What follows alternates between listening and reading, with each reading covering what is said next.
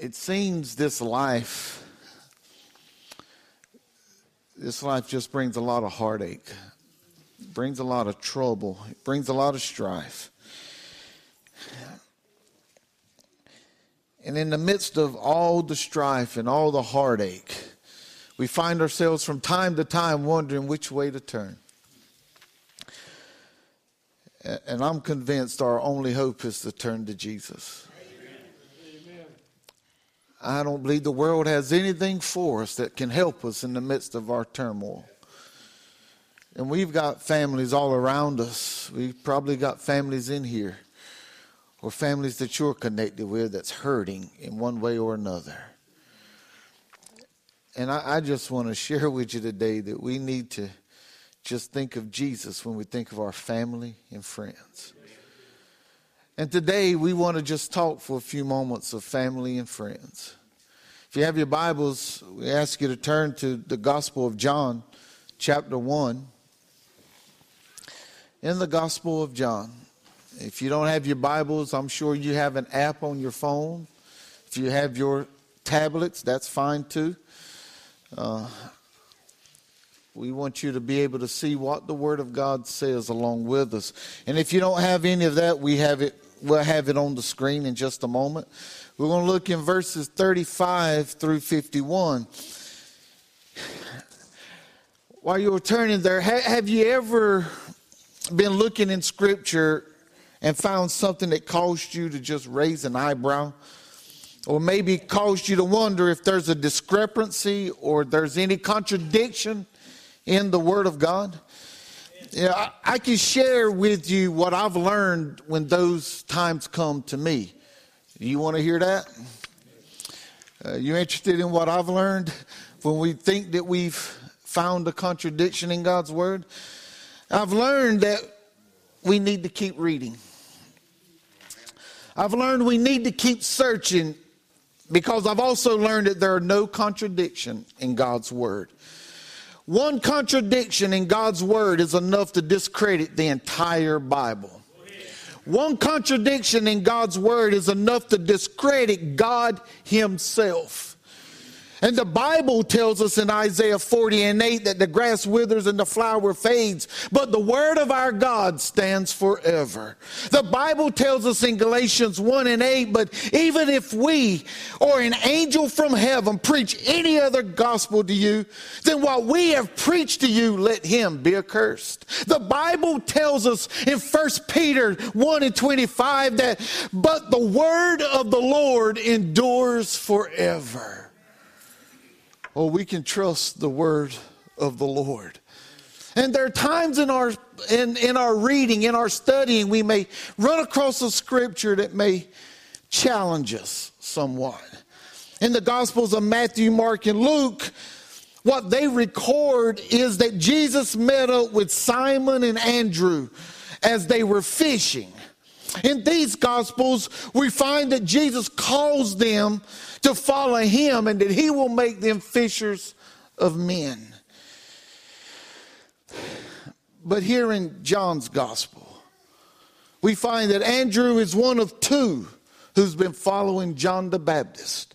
And as John sees Jesus walking up, he declares, Behold, the Lamb of God. In the passage, Andrew and, and another at that moment sought to spend time with Jesus and just to listen as he spoke. I don't know if that means anything to you, but I want you to know this that when the presence of Jesus is ever around, everything else becomes second fiddle. Everything else has to step aside. I'm convinced that even in a worship service, if we're truly worshiping it and the, the Holy Spirit reveals Jesus, His presence with us, we won't care who's sitting beside us and we'll be willing to raise our hand. We'll be willing to say amen. We'll be willing to to, to, really shout for Jesus because of what he's done for us. I've come to understand and learn that in the presence of Jesus, when it is revealed to us through the power of his Holy Spirit, nothing else matters to us in that moment. Have you ever been driving your vehicle down the road and just out of nowhere, as you're listening to either preaching or you're listening to some song, you start singing loud or start raising your hand, and, and it doesn't matter who's driving by or how crazy they may think you are, you just want to worship God in that moment. Have you ever been in your home and all of a sudden you just start shouting out and somebody says, What's wrong? And you, your mind and your heart is on the presence of Jesus. The Holy Spirit has revealed him to you, and it doesn't matter what the people in the home feel. So I'm just convinced that in the presence of Jesus, everything else has to step back and we have to worship him. Here, we find this taking place in this passage. We find that as Andrew and another are following after John the Baptist, John recognizes the Lamb of God. And when he does, nothing else matters to Andrew and the other. They just want to get near to Jesus. I hope that's how you feel today. That when the presence of Jesus is revealed to you, that you want nothing else but Jesus. Here we look in this passage, the Bible tells us the next day, the next day, after Jesus, this next day is after Jesus has come out of the wilderness, after he had been fasting for 40 days and 40 nights, after he had been tempted and tried in the desert. Here, the next day, John saw Jesus coming toward him and said, Behold, the Lamb of God who takes away the sin of the world. This is he whom I said, after he comes, a man who is preferred before me, for he was before me. I did not know him, but that he should be revealed to Israel. Therefore, I came baptizing with water. And John, John bore witness saying, I saw the Spirit descending from heaven like a dove, and he remained upon him. Let's look down in verse 35 as we get to our text. Again, the next day, John stood with two of his disciples, and looking at Jesus as he walked, he said, Behold, the Lamb of God. And two disciples heard heard him speak, and they followed him. Then Jesus turned and seeing them following, said to them, What do you seek? They said to him, Rabbi, which is to say, when translated, teacher, where are you staying? He said to them, Come and see. They came and saw where he was staying and remained with him that day. Now it was about the 10th hour. One of the two who heard John speak and followed him was Andrew, Simon Peter's brother. He first found his own brother Simon and said to him, We have found the Messiah, which is translated the Christ. And he brought him to Jesus. Now, when Jesus looked at him, he said, You are Simon, the son of Jonah. You shall be called Cephas, which is translated a stone. The following day, Jesus went to go to Galilee, and he found Philip and he and said to him, "Follow me." Now Philip was from Bethsaida, the city of Andrew and Peter, and Philip found Nathanael and said to him, "We have found him whom Moses in the law and also the prophets wrote, Jesus of Nazareth, the son of Joseph." And Nathanael said to him, "Can anything good come out of Nazareth?" Philip said to him, "Come and see." And Jesus saw Nathanael coming toward him and said to him, Behold, an Israelite indeed, in whom is no deceit.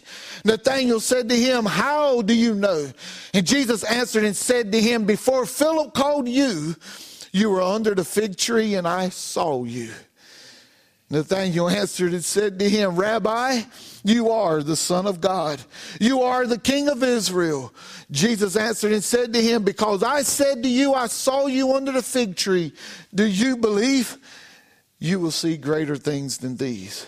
And he said to him, Most assuredly I say to you, hereafter you shall see heaven open and the angels of God ascending and descending upon the Son of Man.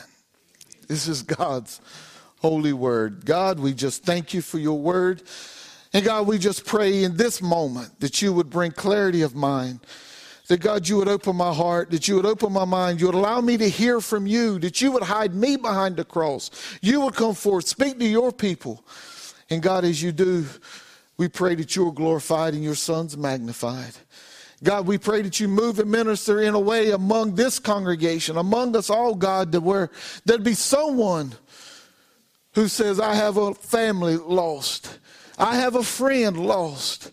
And they'll go seek that family. They'll go seek that friend. We pray, God, that there, if there's one here with us that doesn't know you for the forgiveness of sin, that today that they would call out, What must I do to be saved? Now, God, as you move and minister, you pour your spirit upon us, and we'll praise you for what's accomplished. In Jesus' name we pray. Amen.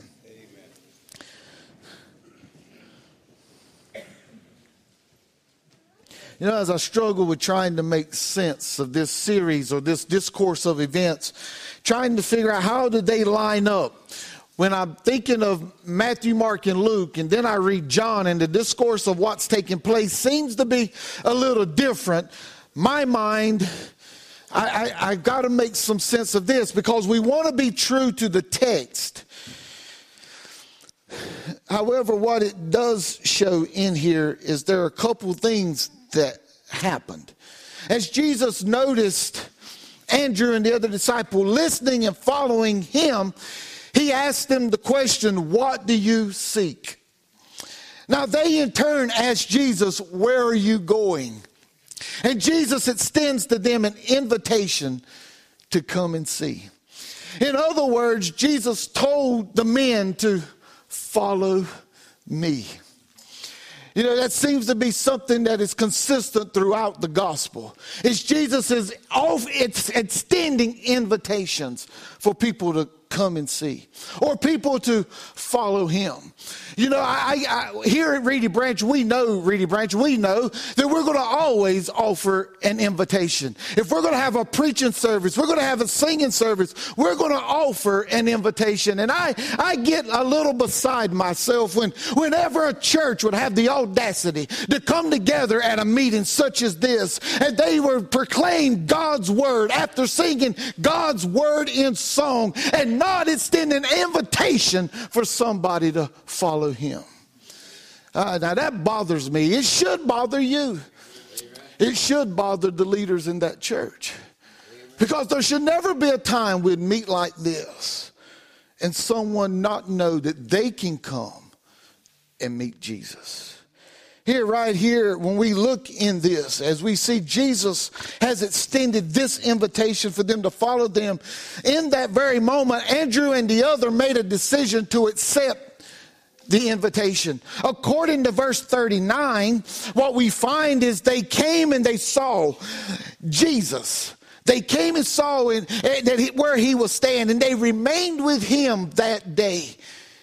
Here at this time, Andrew and his friend came and saw it. That is that they were, they were by Jesus' side. They were in his presence. They received him and, and he met their needs. At this time, Jesus changed their lives forever.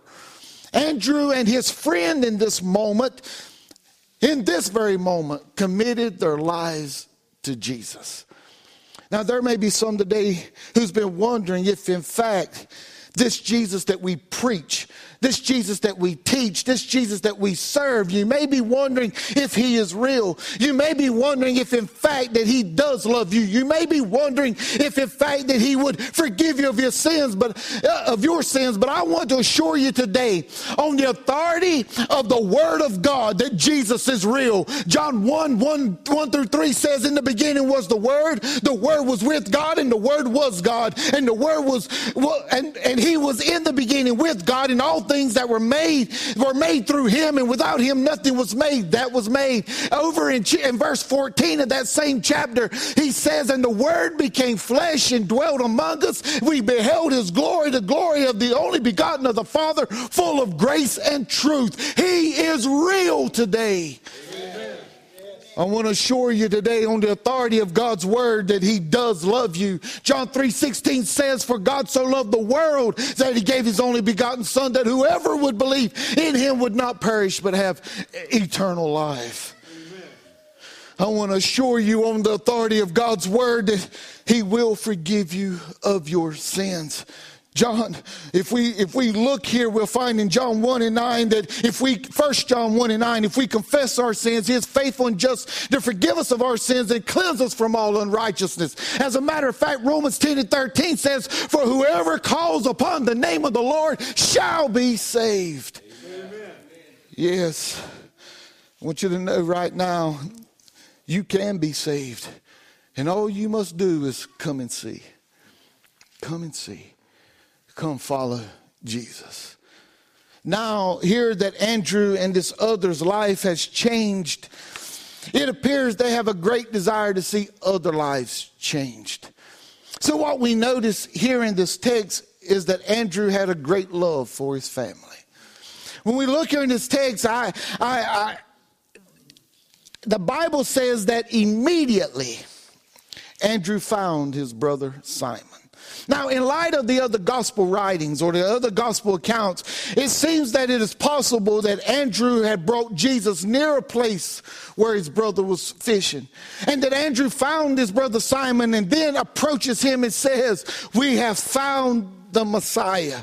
And Andrew brought him to Jesus. And when Jesus looked at him, he changed his life. He, here, Jesus changed Simon's name from Peter, which is in the original language, Cephas, which means a stone. Uh, but I want us to notice that Andrew, Andrew himself was the very least of two sets of brothers that Jesus called to follow him as disciples. We hear a lot about James and John. We hear a lot about Peter. We don't hear a lot about about Andrew. As a matter of fact, Andrew's only mentioned nine times in the New Testament, and he's only mentioned in passing. But I want us to think for a moment. Can you imagine if Andrew had not gone immediately to bring Peter to Jesus? It's possible we wouldn't have the account of Peter running to the tomb and declaring that Jesus is alive. It's possible if Andrew hadn't went immediately to his brother that we wouldn't have Acts 2 where Peter preached that that sermon at Pentecost and 3,000 souls were added to the church. It's possible if Andrew hadn't went immediately to his brother, we wouldn't have the account in Acts 3 where a beggar looked up at Peter and said, and, and, and desired his alms. And Peter looked down at him and said, silver and gold have I none, but such as I have, give I to thee. Stand up and walk in the name of Jesus Christ of Nazareth. I want to tell you, it's because a man loved his family so much that he was seeking him to tell him that they had found the Messiah. It's possible we wouldn't have those two letters that's accredited to Peter, the where we would have instruction on how to live for Jesus in the midst of trials and tribulation. It's possible we wouldn't have the Gospel of Mark had Andrew not have loved his family enough to go tell him he had found the Messiah. Oh, but we have these accounts. We have these accounts because Andrew loved his family enough to bring his brother to Jesus. I remember on occasion several years ago after a funeral took place here. I'm going to be honest with you. I can't really remember if I preached the service. I can't really remember if I was on the service. I remember I was here. I don't remember whose it was. I didn't bother looking it up because that's not what's important. What's important is that somewhere in the service, one of the ministers said this that I do remember. He said, I don't have a heaven or a hell to put anyone in because this brother didn't leave a testimony or this sister, whoever it was, they didn't leave a testimony. That was the most comforting thing he could think of to say to the family. And when I walked outside, there was a lady that we know very well.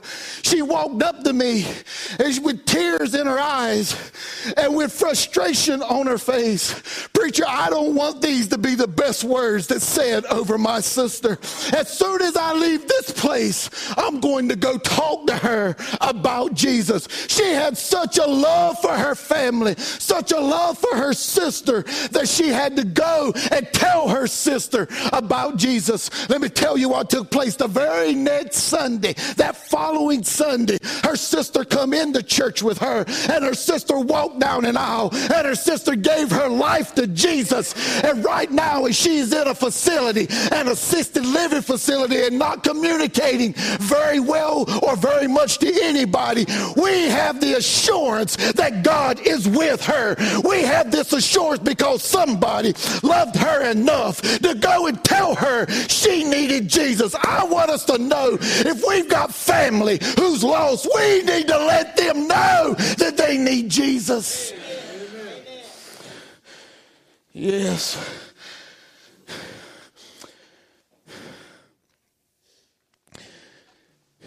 We hear too often it's harder to witness the family, and I get that.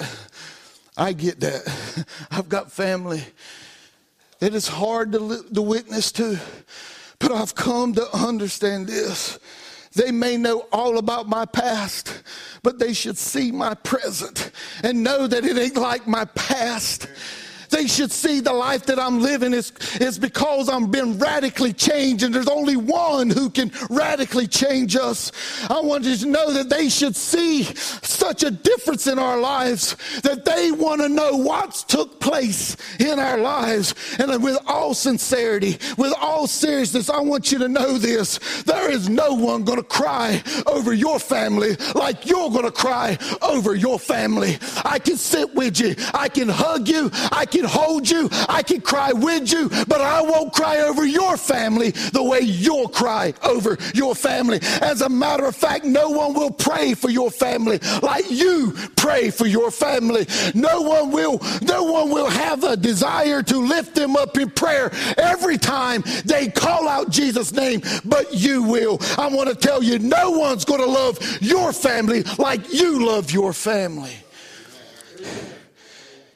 And if I or you, if we have family who are lost, oh, they need to come to Jesus. And it's going to take us reaching out to our family. You know what we got to do? We've got to live for Jesus in front of them. We've got to share Jesus with them. And we've got to seek Jesus in prayer for them. Here we see a brother who finds Jesus. And he goes running to his brother, his family, to tell him, We found the Messiah. No one loved Peter like Andrew loved Peter, but maybe his mom, maybe his dad. I would say they loved him more.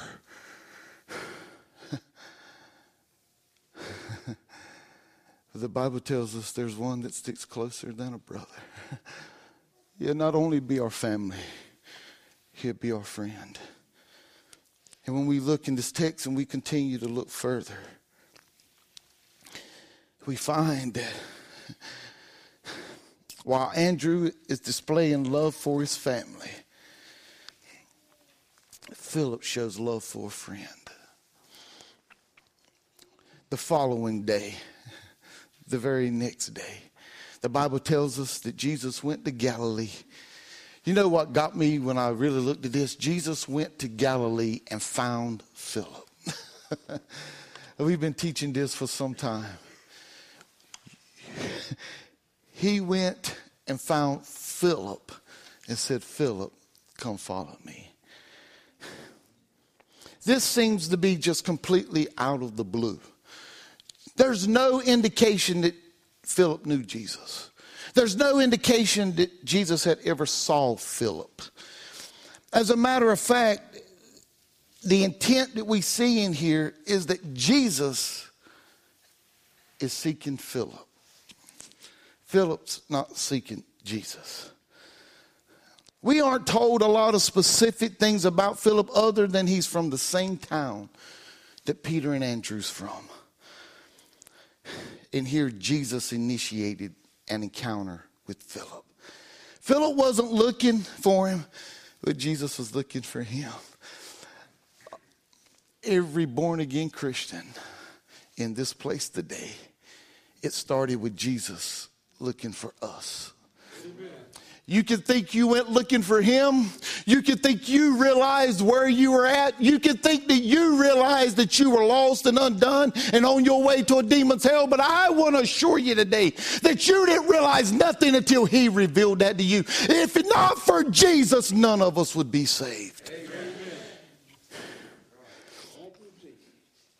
Some of us here may be wondering, well, why are you here today? Why are you drawn to a place like this on this day?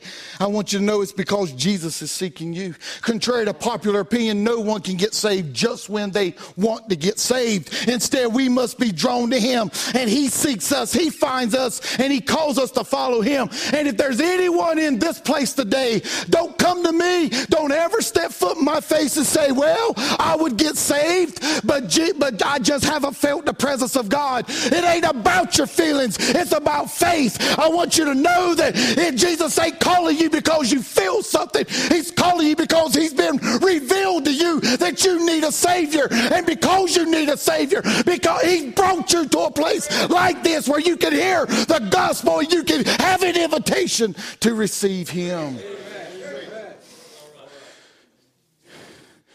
So Philip, he follows the Lord. The Lord went looking to him. He found him, calls out to him, and Philip follows him. How do we know this? The Bible tells us that Philip went and found Nathanael.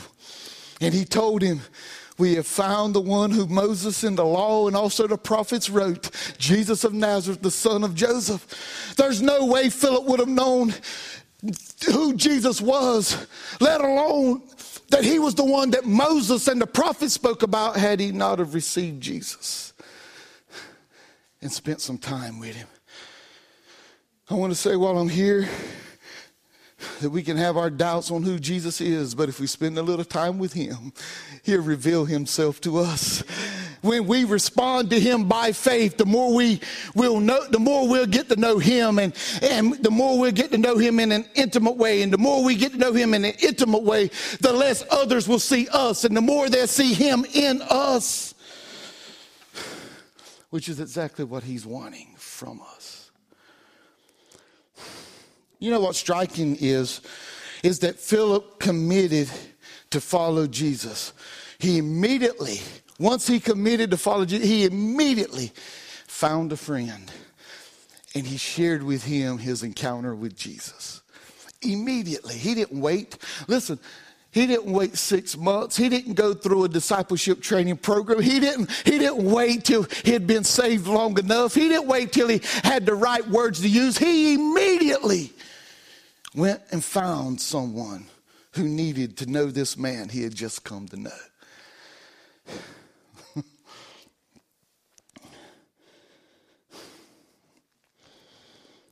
I remember when I rededicated my life. And I, I, mean, when I really committed my life to serve Jesus, I went straight home, called a friend, found out where he was at. He went straight to him. When I went straight to him, I shared with him what had happened, and he just embraced me. He had been praying for me. Oh, he was so happy to know that I had come to know Jesus. You know, that encounter was nothing like Philip's encounter. Because in this passage, Philip is sharing his news with a non believer. I shared mine with a believer. So here, what we find is Nathanael is extremely skeptical. He responds with, Can anything good come out of Nazareth? You know, it's easy for us to get discouraged when we when we take the opportunity that God provides for us and we share Jesus with someone and, and they respond with skepticism or, or they respond with not wanting to hear what we have to say, it's easy to become discouraged. But we must realize that Jesus come to us and, and he revealed himself to us and he called us to follow him. We don't have to take the rejection for, from others personal. Philip didn't take Nathanael's rejection personally. Instead, he simply said, come see. Here, there, there may be times when our words just won't help someone that we love, some friend that we're close to, someone that we know that needs Jesus.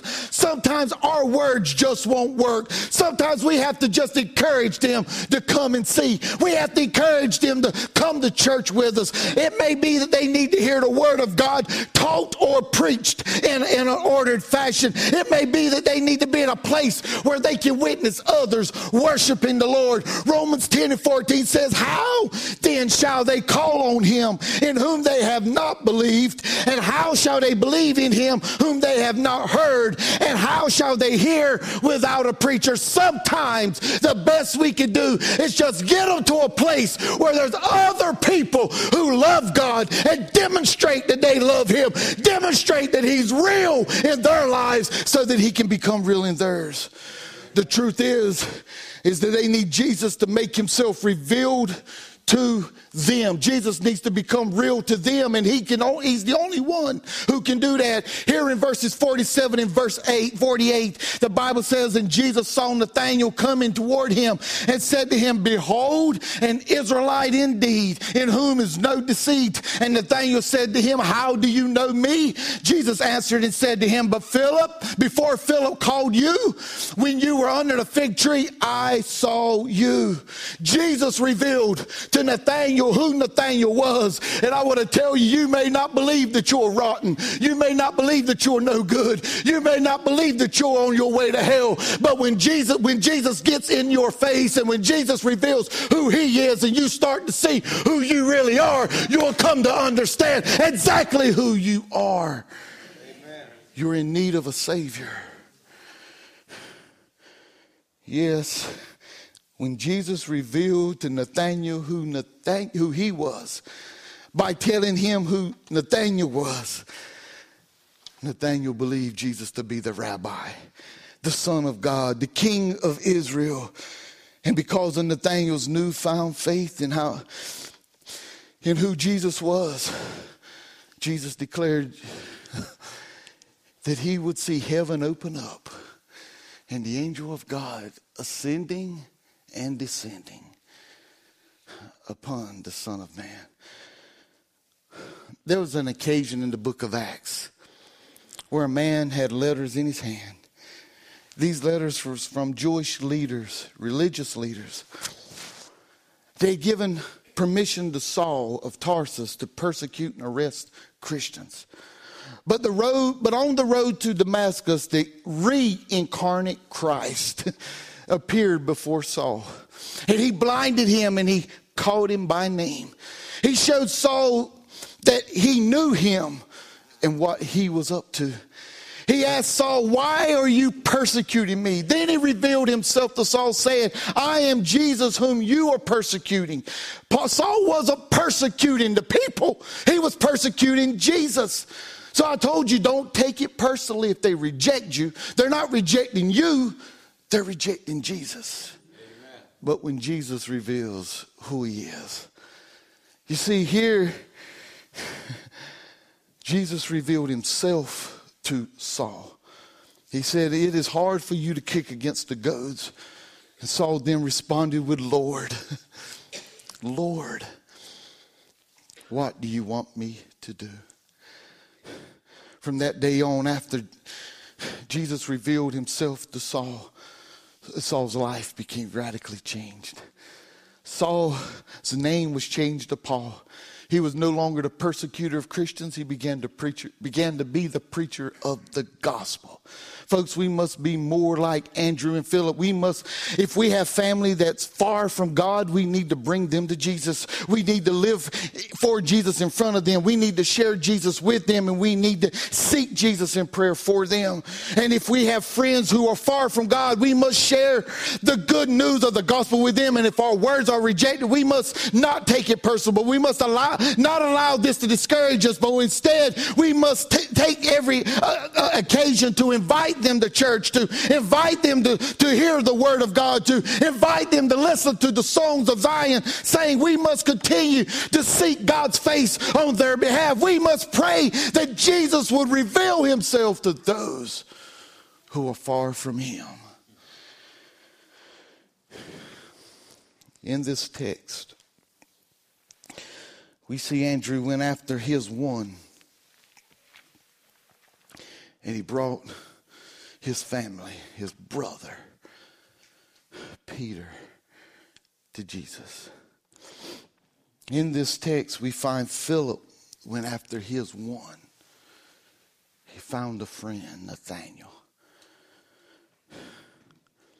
And he brought Nathanael to Jesus. My question, church, Hilton, are we seeking our one?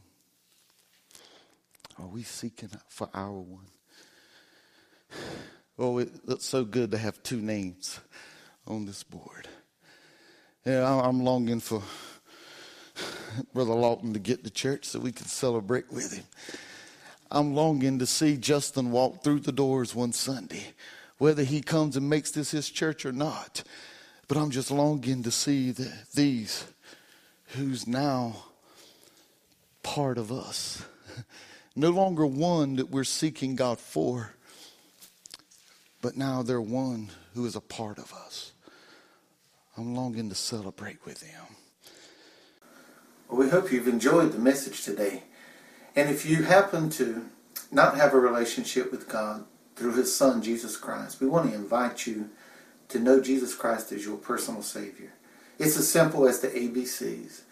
If you would admit that you are a sinner and that you are in need of a Savior and believe that God sent His very Son, Jesus Christ, to come to this earth to be the sacrifice for our sins and that He died for our sins and He arose on the third day. And then if you would confess Him as your Lord and Savior, you can be saved. You must believe this with all your heart and you must be willing to serve Him. If you are, all you have to do is talk with Jesus. You don't need a preacher. You don't need a church to get saved. But if you get saved, find yourself a Bible believing church. And I believe God will richly bless you.